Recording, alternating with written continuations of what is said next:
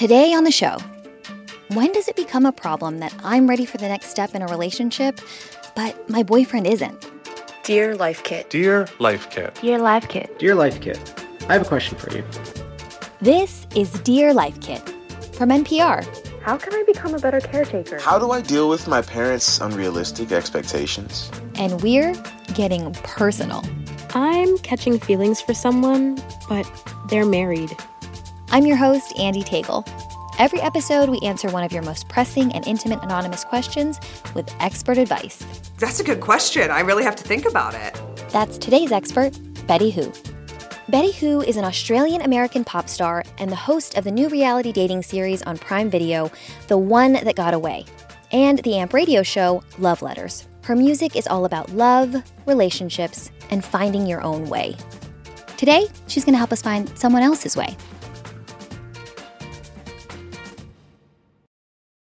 All right, here we go. Here's your question Dear Life Kit, when does it become a problem that I'm ready for the next step in a relationship, but my boyfriend isn't? I'm 25 and he's 27. We've been together for a very happy three years, and I'd love to move in together.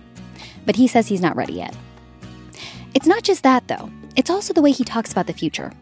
If we talk about something like furniture, he has no problem saying our couch, but he always refers to his kids and not our kids. On the other hand, I've always been a textbook overthinker. Am I being ridiculous? Signed, Ready or Not. Betty, thank you so much for helping us out. Initial thoughts, feelings for Ready or Not. I find I like to overthink things. I like to make assumptions. And so when he absentmindedly says our our couch, but then he says my kids, for me, I would say that it might be an oversight on his part. I wouldn't think too much into it or read too much into offhanded catchphrases like that. I think that intuition is very important in this situation. And if your intuition is telling you that something is not moving in the direction that you would like, I always think that communication is key. Being able to advocate for yourself in relationships and set boundaries about what is and isn't going to work for you is the only way that you can move forward in a partnership in a healthy way. And so, ready or not, I think my final advice, my final answer is having a serious conversation with guidelines of listen i've been wanting to talk to you. I want to sit down. I want to have this conversation with you. This is my five year plan. This is my goal. This is what i want for myself.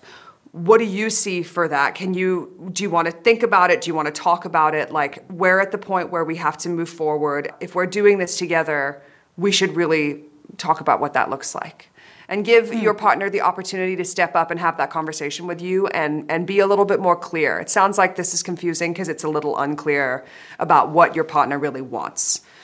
So, a conversation, I think, a, a really direct conversation can help that. And that leads me right into my next question, which is that so much of life is about timing, right? You know, maybe this couple is destined to share that couch for the rest of their days, but this just isn't their moment. Um, how do you know when to hold on or when it's time to let go if that partner says, I'm just not quite there yet. Can we have this conversation again? XYZ.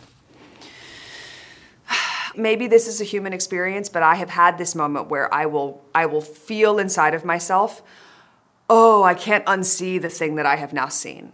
When you get that sinking feeling in your stomach where you're like, oh, this isn't actually gonna work out and you feel that and then you do so much work to probably try and bury that feeling or push it away so you don't have to deal with it because that kind of feeling is hard.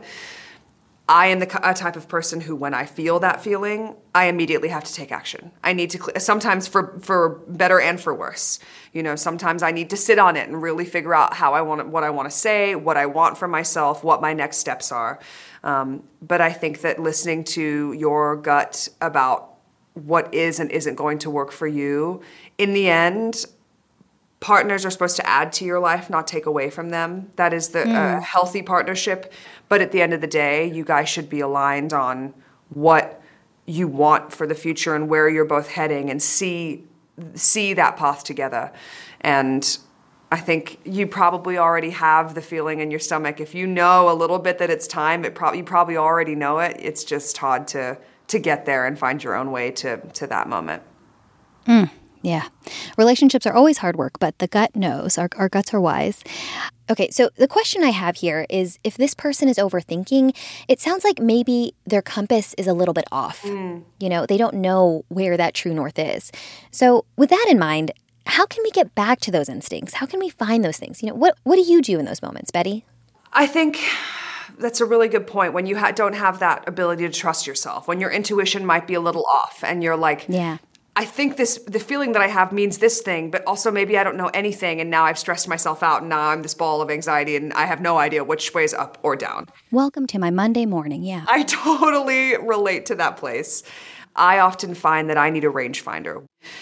What do I know makes me feel a certain way? Let me go do that thing. And if it makes me feel that way, then I go, cool, uh, that's information that I needed. I'm, I'm checking in with myself. I feel good about that. So for me, hmm. I had a moment last year. I was feeling really out of sorts a little bit, just kind of, and I think it's been a crazy couple years. I've given myself a lot of grace to feel totally out of my mind whenever the time calls for it. But I went, I went to New York. I went on a trip and I visited all my girlfriends in New York.